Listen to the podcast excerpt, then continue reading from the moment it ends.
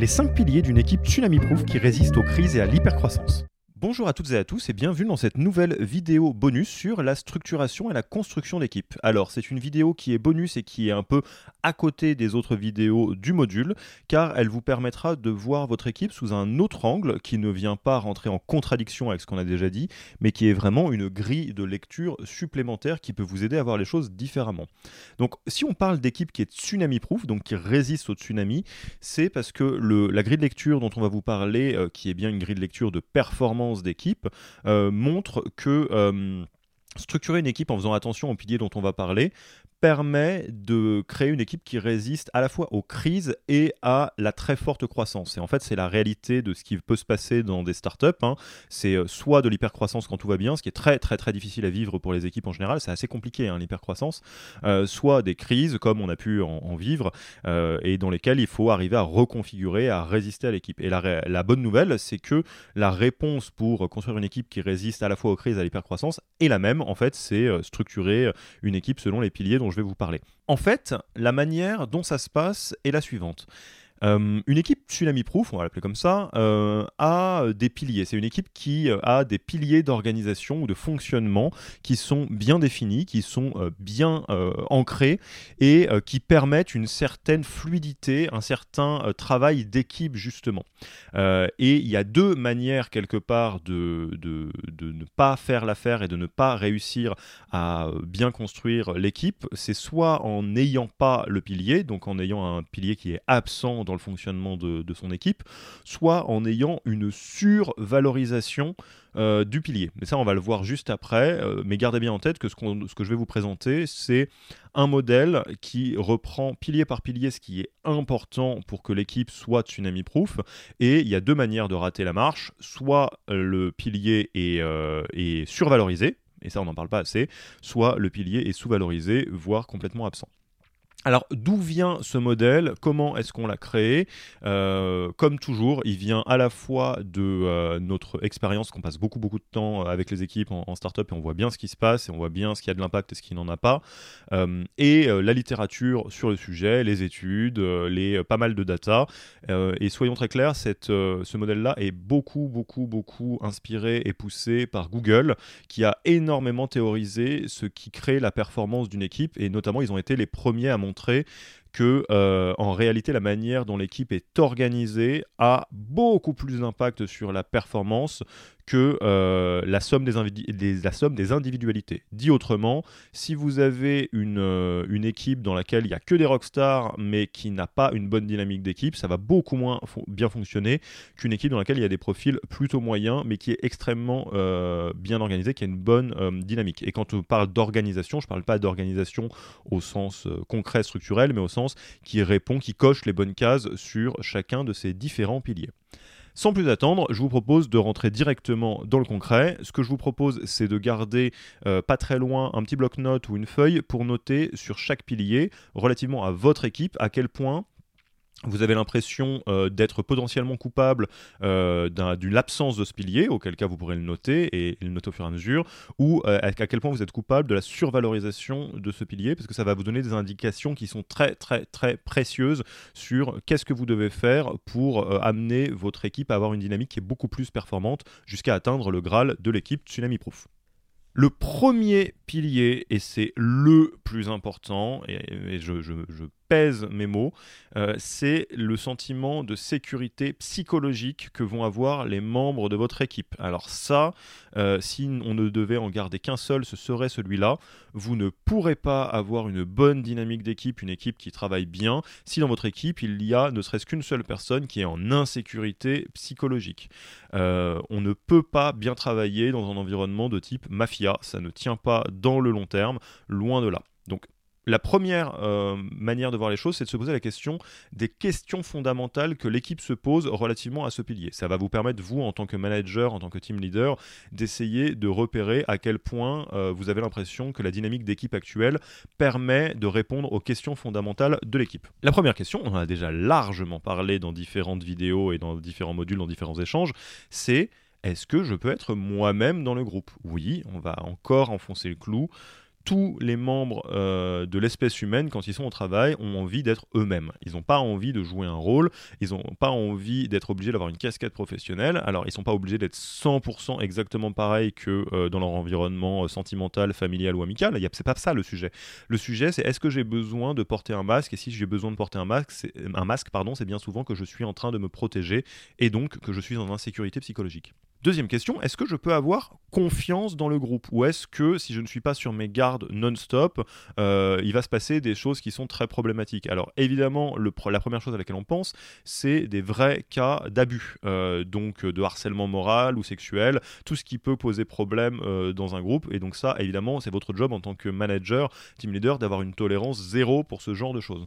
Ensuite, euh, ça c'est quelque chose qui est relatif au care, suis-je reconnu pour ce que je suis? Euh, Et il n'y a pas que les personnes qui ont un grand besoin de reconnaissance existentielle qui sont là-dedans. Globalement, si j'ai l'impression euh, que je ne suis qu'une toute petite partie d'un grand rouage, je ne vais pas me sentir en grande sécurité psychologique parce qu'à juste titre, je vais avoir l'impression que je suis totalement remplaçable pour peu que le, vent change. C'est un peu vrai dans une entreprise, c'est-à-dire les, les entreprises n'apportent pas de, l'amour et du soutien inconditionnel, on parle bien de soutien conditionnel. Pour autant, ça n'empêche pas de reconnaître les membres de son équipe pour ce qu'ils sont. Comment est-ce qu'on reconnaît euh, l'absence de ce pilier? Si vous vous posez la question, si vous vous dites bah ouais, je sais pas trop si euh, les membres de mon équipe sont euh, en insécurité psychologique ou en sécurité psychologique, est-ce que j'ai bien fait le boulot là-dessus? Bah, Il y a une réponse qui est très simple, c'est d'essayer de repérer ce qui se passe quand le pilier n'est pas là.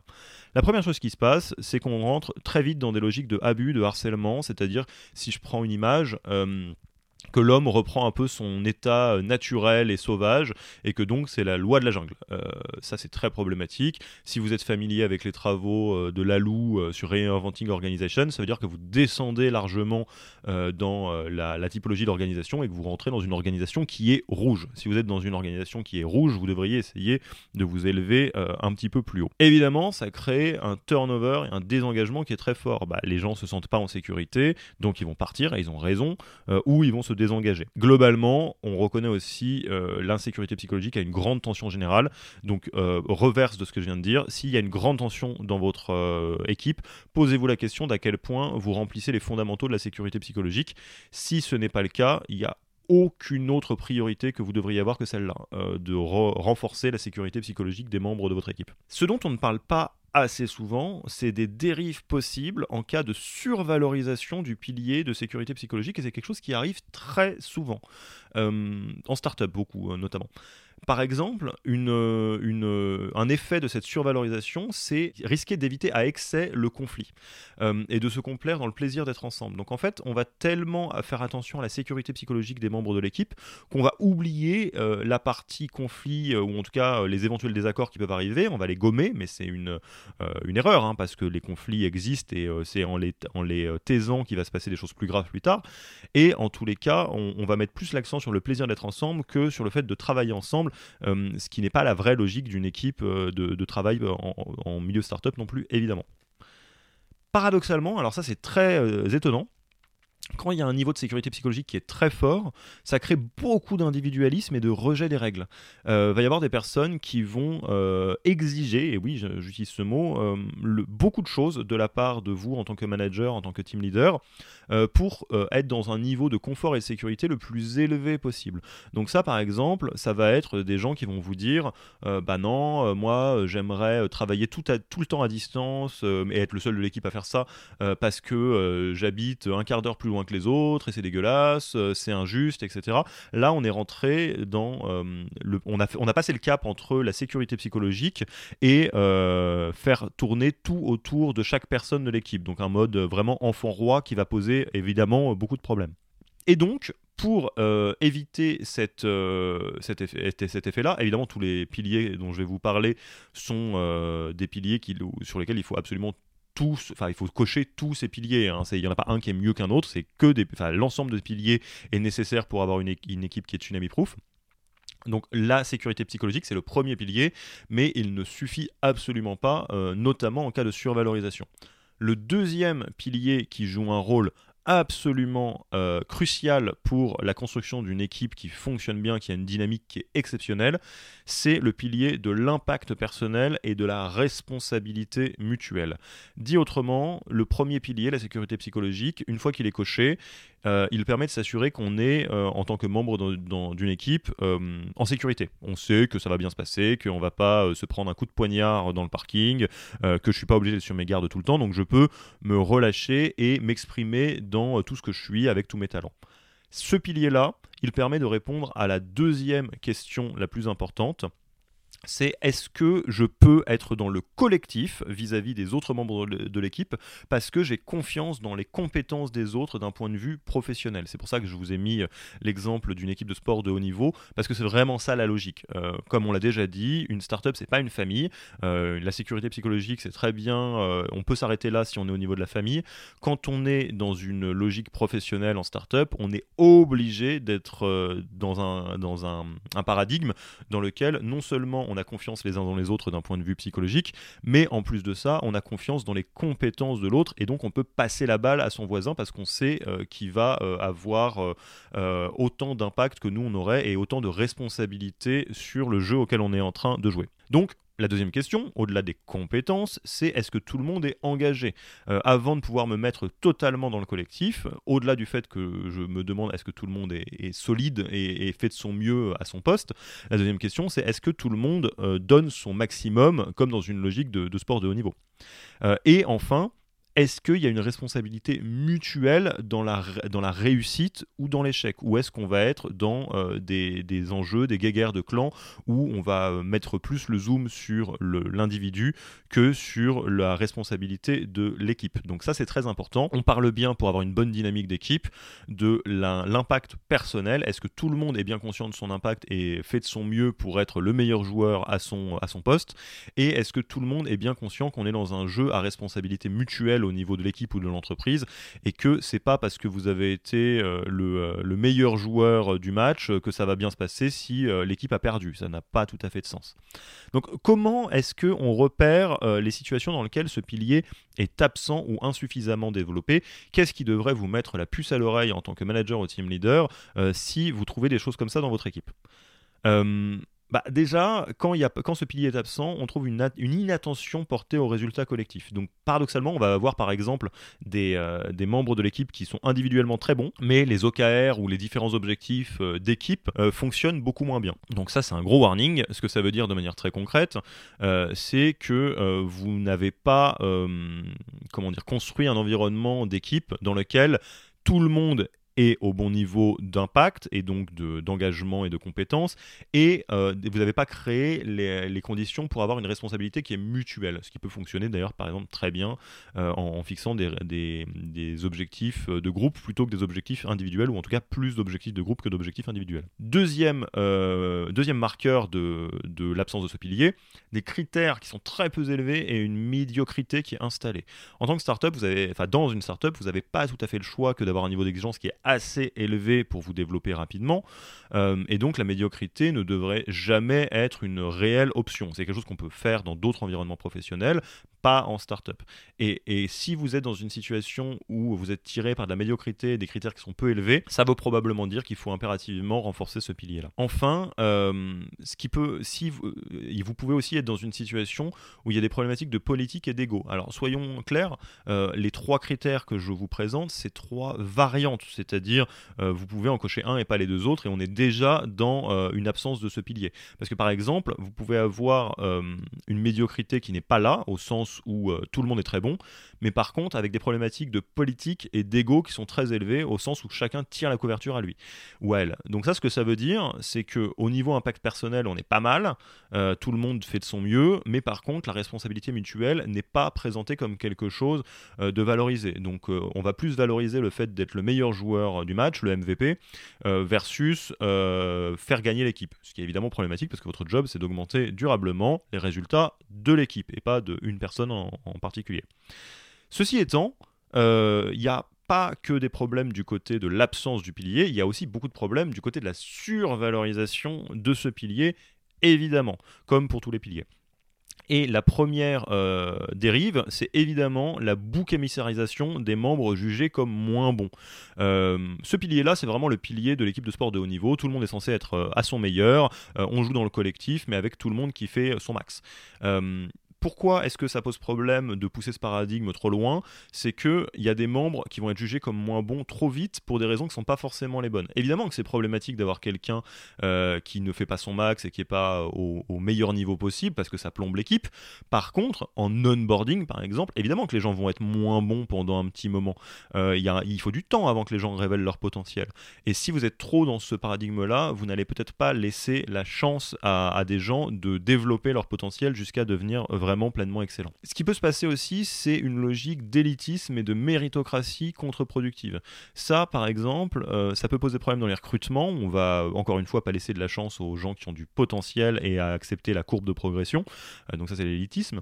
Et la méritocratie contre-productive, elle se joue au niveau du système euh, qu'est l'entreprise. C'est-à-dire, même si vous avez un niveau d'exigence qui est très élevé au niveau de l'équipe, de votre équipe, si vous n'arrivez pas à travailler avec l'équipe d'à côté et que vous avez des bons résultats, des bons OKR, euh, enfin une bonne atteinte des OKR dans votre équipe au détriment de l'équipe d'à côté, là c'est contre-productif. La méritocratie euh, va poser euh, grandement problème. Donc faites toujours très attention à ça. Enfin, l'autre l'autre dérive qui arrive systématiquement quand on survalorise ce pilier, c'est une vraie guerre des clones dans le recrutement pour éviter la diversité. En fait, en général, vu que on va être dans une valorisation de la réussite, toutes les personnes vont essayer de recruter des gens qui leur ressemblent, euh, qui parlent la même langue qu'eux, donc ça va être des compétiteurs, euh, des gens qui vivent, euh, qui ont eu la même expérience professionnelle, les mêmes écoles, les choses comme ça, et on se limite énormément les chances de bénéficier de la diversité, ce qui va poser des grands problèmes évidemment. Enfin, et, on va tomber aussi dans des logiques de surresponsabilisation, de culpabilisation, parce qu'on va considérer que tout le monde est censé être le meilleur au niveau de l'équipe, quelle que soit la position sur le terrain, ce qui est évidemment pas vrai. Donc pour vous donner une, une euh, logique, enfin quelque chose qui peut arriver assez souvent, euh, ça va être de mettre une pression énorme à des stagiaires en leur disant non mais t'es en première ligne, t'es responsable de la newsletter, j'attends de toi que tu sois à un niveau d'exigence très élevé, si tu réussis pas ton job, ça va être au niveau global qu'on va en trouver l'impact, etc. etc. Ce qui est un petit peu vrai, mais il faut peut-être pas exagérer. L'idée, c'est pas de mettre tout le poids de la réussite de l'équipe sur chaque personne. C'est pas non plus comme ça que ça marche. Donc ça, c'est les deux premiers piliers. À cette étape-là, si vous avez euh, bien euh, renforcé ces deux piliers, vous avez une équipe euh, dans laquelle chacun peut être lui-même et se sent en sécurité, et en plus se sent très à l'aise dans le fait de passer la balle aux autres membres de l'équipe quand il s'agit de travailler dans le collectif, parce qu'ils sont très à l'aise avec le fait que tout le monde fait de son mieux et que les résultats se jouent au niveau de l'équipe et pas au niveau individuel. Qu'est-ce qui manque maintenant pour continuer à structurer une équipe qui est vraiment tsunami-proof, qui résiste aux crises et à la croissance? Bah, la première chose qui va manquer, on en a déjà parlé hein, à d'autres moments, c'est la question de la mission, de la vision et du sens, la question du cap globalement. Si vous n'avez pas ce cap-là, euh, c'est difficile pour les membres de l'équipe de savoir où on va et de se sentir euh, résilient dans les moments de difficulté. Donc ça, les questions fondamentales de l'équipe relatives à, cette question du cap, c'est euh, les questions du type quelle est la raison d'être de l'organisation, où allons-nous, vers où regarder, etc., euh, etc. Enfin, donc des choses très classiques en termes de mission, de vision et de sens on repère très facilement un déficit de vision, de mission et de sens euh, ressenti au niveau des équipes, euh, parce qu'il y a une perte de sens qui est totale. Hein. on se dit, mais pourquoi est-ce qu'on fait ça? On est censé faire plus 30% de chiffre d'affaires, mais à quoi bon? Etc. etc. et euh, ça se ressent aussi dans la prise de décision. Souvent, la prise de décision est, peu prise ou elle est floue, on a besoin de beaucoup reformuler, ce qui est normal parce qu'en fait, la, la, direction n'est pas claire, donc il n'y a pas des arbitrages qui se font mécaniquement d'eux-mêmes, si j'ose dire. Euh, et également, on reconnaît une absence de ce pilier de la mission, du vision et du sens, ou en tout cas un manque, un déficit, par un sentiment de manque de passion dans l'équipe et dans l'organisation. Donc si vous sentez euh, que euh, votre équipe est concernée par l'un de ces trois points-là, attention, warning total, vous devez impérativement aller plus loin sur les questions de mission, de vision et de sens.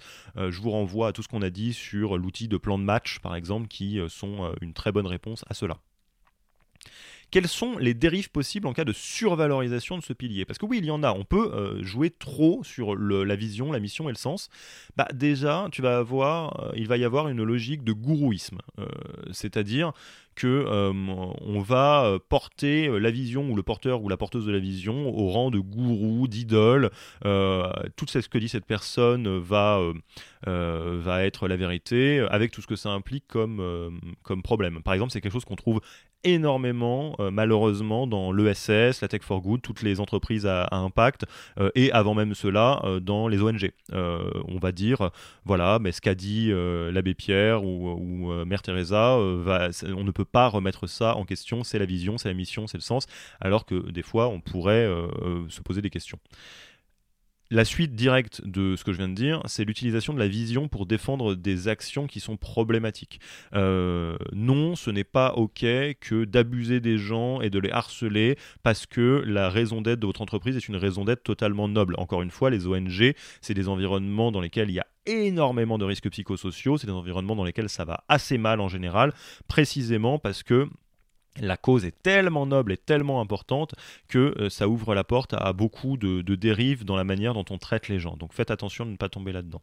Donc si on a euh, une équipe qui est en sécurité psychologique, euh, qui se fait confiance, qui fonctionne comme une équipe de sport de haut niveau et que vous avez résolu les éventuelles problématiques de vision, de mission, de sens, de raison d'être parce que vous avez bien suivi cette formation et que votre job de capitaine, vous le prenez vraiment à cœur, il reste maintenant à bien s'assurer que la structure de l'organisation est claire pour tout le monde. Donc ça, on parle bien de process, d'organisation du travail. Euh, reprenons un peu notre équipe de, basket. Euh, c'est pas parce que vous savez euh, c'est quoi la coupe à gagner, enfin c'est quelle est la coupe qu'on est censé gagner et que vous avez confiance dans tous les membres de l'équipe que ça va vous dispenser de créer une bonne stratégie et un bon plan de match. Donc ça, les questions fondamentales que se posent les membres de votre équipe là-dessus, c'est est-ce que je comprends ce que je dois faire? Euh, C'est quand même la première question. Est-ce que c'est très clair? Encore une fois, les outils du type plan de match répondent euh, très clairement à ce genre d'interrogation. Est-ce que je comprends comment y arriver Donc ça, c'est des questions aussi de mentorat, d'arriver à déléguer euh, intelligemment, d'arriver à s'assurer que on n'est pas dans le micromanagement des personnes de son équipe, mais qu'on est capable de leur donner les moyens d'arriver à au niveau d'exigence attendu. Et est-ce que je comprends comment tout cela s'articule Encore une fois, dans l'équipe et en dehors de l'équipe? En cas d'absence de ce pilier, évidemment, on se retrouve dans une situation de désordre tout simplement. Il euh, y a euh, un petit peu de perte d'énergie, de rationalité. Euh, les gens font et refont des choses qui ne servent à rien, ça va pas dans le bon sens. Bref, on est dans une désorganisation.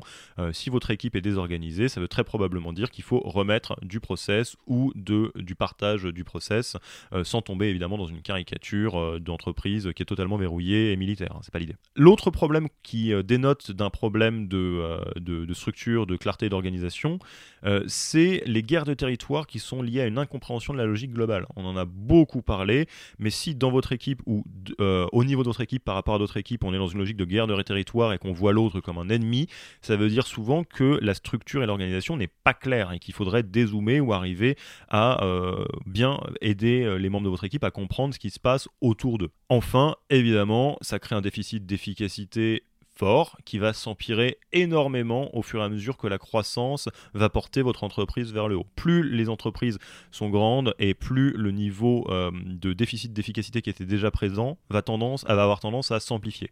Reprenez un peu la logique des grands groupes. Les grands groupes sont euh, euh, très peu efficaces. Pourquoi? Bah Précisément souvent parce qu'il y a une dette d'efficacité qui s'est renforcée avec les années et parce que bah, globalement c'est très difficile et plus l'entreprise est grande, plus les déficits d'efficacité vont avoir un rôle énorme. En cas de survalorisation de ce pilier, oui, est-ce qu'on peut être trop structuré, euh, trop clair et trop organisé? Bien sûr, euh, c'est la logique de l'organisation euh, militaire avec euh, aucune possibilité de dévier, de pivoter ou de remettre en question. Donc encore une fois, j'ai parlé de, de l'ALU et de Reinventing Organization. Si vous l'avez pas lu, vous devriez le lire.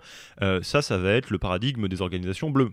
donc bleu, c'est mieux que rouge, hein, c'est plus haut, mais il faut arriver aussi à les, les remettre en question pour ne pas se dire le process c'est le process, les règles c'est les règles, parce que sinon on est dans une logique militaire, voire religieuse. Enfin, dernier pilier qui est extrêmement important, l'ouverture au débat et au conflit, parce que même si vous avez une équipe dans laquelle tout le monde est en sécurité psychologique et, euh, se sent très à l'aise pour passer la balle au voisin d'à côté, parce qu'on sait que tout le monde est bon et que tout le monde est dans une logique d'équipe de, sport de haut niveau, que la vision est claire et que l'organisation pour atteindre le, le cap est claire aussi, il y a un effet qui peut être dévastateur si vous euh, passez à côté, c'est de ne pas ouvrir le, débat et euh, de ne pas laisser vivre le conflit. Le débat est sain, c'est ce qui vous permet de bénéficier de la multiplicité des angles de vue et d'éviter les angles morts. Le conflit, c'est plus que sain, c'est inévitable. Le conflit, ça veut juste dire que vous n'êtes pas d'accord avec quelqu'un ou que deux personnes ne sont pas tombées en accord et qu'il y a de l'émotionnel impliqué. Donc globalement, le désaccord, c'est pas très grave, il faut juste trouver euh, une voie de, sortie. Et l'émotionnel, c'est pas très grave non plus parce qu'on est tous émotionnels. Et c'est quand le conflit ne peut pas s'exprimer que naît la violence. Donc ça, c'est euh, quand même euh, encore autre chose, mais on va en parler tout de suite. Donc au niveau de vos équipes, ça c'est très important, quelles sont les questions que qu'il ou elle se pose en rapport avec ce pilier-là? La première question, c'est est-ce que je peux me confronter dans cette entreprise.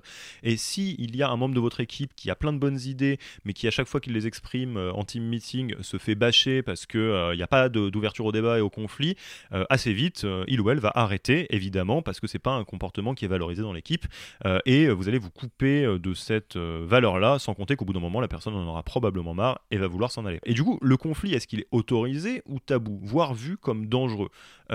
Ça, c'est une vraie question. Le conflit devrait avoir le droit d'exister dans votre équipe parce qu'il est sain, parce qu'il est inévitable, mais toutes les fois où vous euh, partagez des phrases du genre euh, moi dans mon équipe, euh, il n'y a pas de problème, il n'y a que des solutions, dans notre équipe on est hyper aligné, on n'est jamais dans une situation de conflit, en fait ça pose problème parce que la réalité c'est que elle est probablement un peu différente de ça. La réalité c'est probablement que vous vivez dans un monde idyllique dans lequel tout le monde camoufle le conflit et vous arriverez beaucoup trop tard à vous rendre compte qu'il y a des choses qui ne vont pas dans l'équipe parce que les personnes ne vous le diront pas. Donc comment est-ce qu'on repère l'absence de ce pilier? Déjà, il y a une peur de la confrontation qui crée une harmonie artificielle et beaucoup plus problématique, une illusion d'invulnérabilité. Évidemment, qui dit que le conflit est euh, vu comme tabou dans l'équipe dit qu'on va pas se confronter, ce qui va créer une harmonie qui est artificielle, donc tout le monde va être un petit peu euh, focus, hein, pardonnez-moi l'expression, et ça crée une illusion d'invulnérabilité parce que évidemment, vu que tout le monde est d'accord avec tout ce qui se passe, euh, bah, c'est qu'on va dans le bon sens, non? Alors bon, ça c'est très problématique et si vous relevez euh, ce genre de signaux dans votre équipe, si vous êtes dans une équipe dans laquelle il n'y a jamais de conflit et que tout va bien et dans le bon sens, warning énorme, hein, ça veut probablement dire qu'il y a un problème sur l'ouverture au débat et au conflit. Ensuite, euh, on repère aussi euh, la problématique liée à l'absence de ce pilier au fait que les problèmes ne sont pas verbalisés, les problèmes pro et les problèmes perso. Alors pourquoi est-ce que ça, c'est absolument dramatique? Parce que ça exclut totalement la possibilité euh, de demande d'aide. si vous avez quelqu'un qui a des grands problèmes personnels qui peuvent impacter le travail et qui ne peut pas vous en parler parce que le conflit est mal vécu et que globalement ça donne l'impression qu'on ne peut pas parler des sujets durs dans cette entreprise ou dans cette équipe, bah, vous n'allez pas pouvoir euh, essayer de trouver des solutions avec la personne. Pareil pour les problématiques pro. Donc on retombe sur l'harmonie artificielle, l'illusion d'invulnérabilité, et quelque part ça vous euh, empêche euh, d'avancer en continu et de progresser en continu. Et donc, évidemment, tout ce qui est de l'ordre du cancer, au sens des, choses qui vont pourrir, que ce soit dans le relationnel entre différents membres de l'équipe ou entre ou tout ce qui est au niveau du process, de la création de valeur, enfin tout ce qui est la production au niveau de l'équipe, tout ce qui peut pourrir en mode cancer va pourrir parce que euh, c'est le conflit qui va montrer qu'il y a, des problèmes euh, et qu'on devrait essayer de les résoudre. Et si on ne peut pas ouvrir cette porte, malheureusement, les problèmes ne vont pas trouver de solution. En cas de survalorisation, qu'est-ce qui peut se euh, noter? Parce que évidemment, oui, c'est possible d'être trop ouvert au débat et trop ouvert au conflit. Eh ben, la première chose à noter, c'est une banalisation de la violence.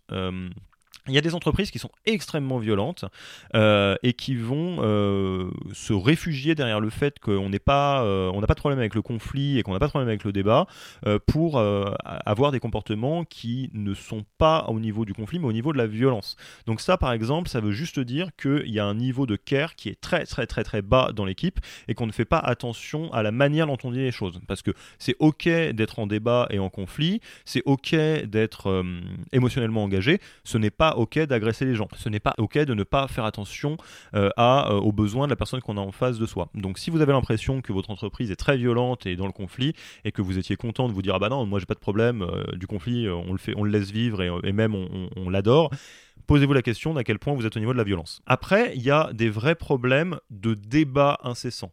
Ce n'est pas parce que le débat est ouvert et que le conflit est ouvert qu'il faut systématiquement euh, re-questionner absolument tout ce qui se passe au niveau de l'équipe et ouvrir le débat à absolument toutes les personnes. Ça, ce n'est pas efficace et ça ne vous permet pas en tant qu'équipe euh, d'arriver rapidement et durablement à des résultats qui sont euh, vraiment euh, de meilleur en meilleur. Et évidemment, ce débat incessant, cette mise en débat constant, crée de la déresponsabilisation parce que ça, c'est une bonne stratégie pour éviter la responsabilité individuelle ou d'équipe, c'est de mettre les choses en débat. Non, mais moi, je ne vais pas décider de cette chose-là, on va en débattre et on va trouver une solution, ce qui évidemment n'est pas du tout efficace au niveau de l'équipe non plus. Voilà pour cette vidéo sur les différents piliers euh, qui composent une équipe Tsunami Proof. Donc pour rappel, la sécurité psychologique, euh, la responsabilité mutuelle et l'attention portée aux résultats de l'équipe, la vision, mission euh, et raison d'être de l'entreprise qui est partagée au niveau de l'équipe, la structuration, la clarté de l'organisation et l'ouverture au débat. Donc voilà, c'est les différents éléments qui composent les piliers d'une équipe qui résiste euh, à la croissance et euh, aux crises.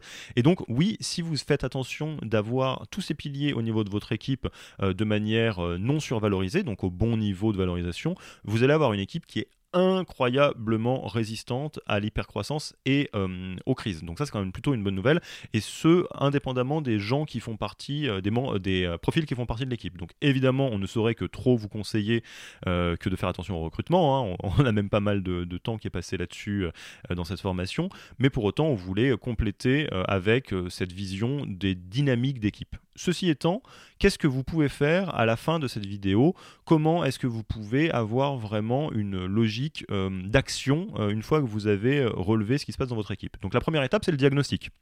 Donc si vous n'avez pas suivi cette vidéo avec un petit euh, papier ou une feuille de quoi noter ou un document, faites-le et posez-vous à chaque fois la question de à quel point euh, vous êtes plutôt drapeau vert sur chaque pilier, euh, et ça vous pouvez le voir au niveau de l'équipe, ou à quel point vous êtes en sous-valorisation ou en survalorisation, auquel cas il faut arriver à corriger un peu le tir. Donc déjà, une fois que vous aurez une vision un peu claire en termes audit de où est-ce que vous en êtes dans l'équipe, si vous n'êtes pas sûr, posez les questions hein, aux membres de votre équipe, encore une fois, utilisez votre empathie, vous pourrez y voir plus clair sur ce que vous devriez faire pour aider votre équipe à être encore plus résistante et encore plus performante.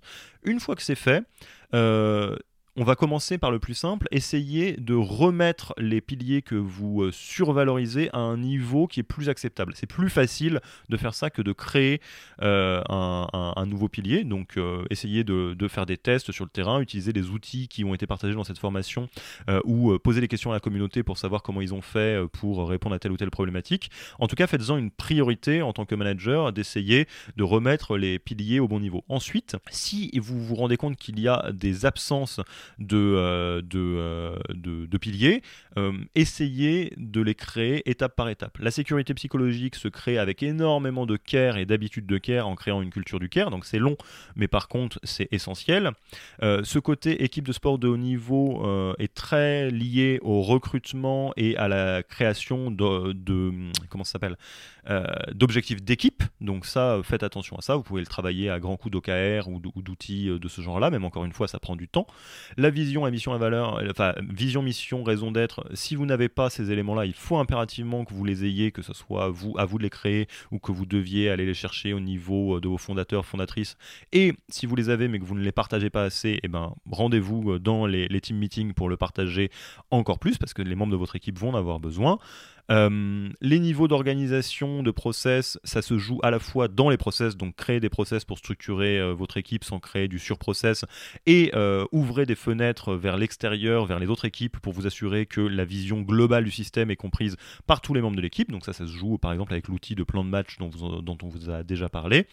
Et enfin, l'ouverture au débat, ça se joue en dédramatisant le débat, en le créant, en créant d'abord des débats plutôt que des conflits, et puis après en laissant vivre les conflits, en montrant déjà euh, de votre côté, en montrant l'exemple que euh, vous pouvez recevoir des feedbacks sans euh, vous vexer ou, sans mal le prendre. Voilà un petit peu. comme d'habitude, n'hésitez pas à utiliser la partie communauté pour échanger sur ce qui se passe dans vos équipes. C'est très important. Et là, plus que jamais, euh, le fait de partager sur ce qui se passe chez vous avec les membres de la promo va jouer un rôle fantastique parce que euh, n'a pas tous, toutes les équipes n'ont pas les mêmes déficits ou les mêmes euh, survalorisations de piliers, donc ça vous permettra de trouver les bonnes pratiques qui ont été faites dans les boîtes d'à côté. Bon, sur ce, moi je vous laisse et je vous retrouve sur la communauté et dans une autre vidéo et rendez-vous dans la visio pour échanger de vive voix. À bientôt.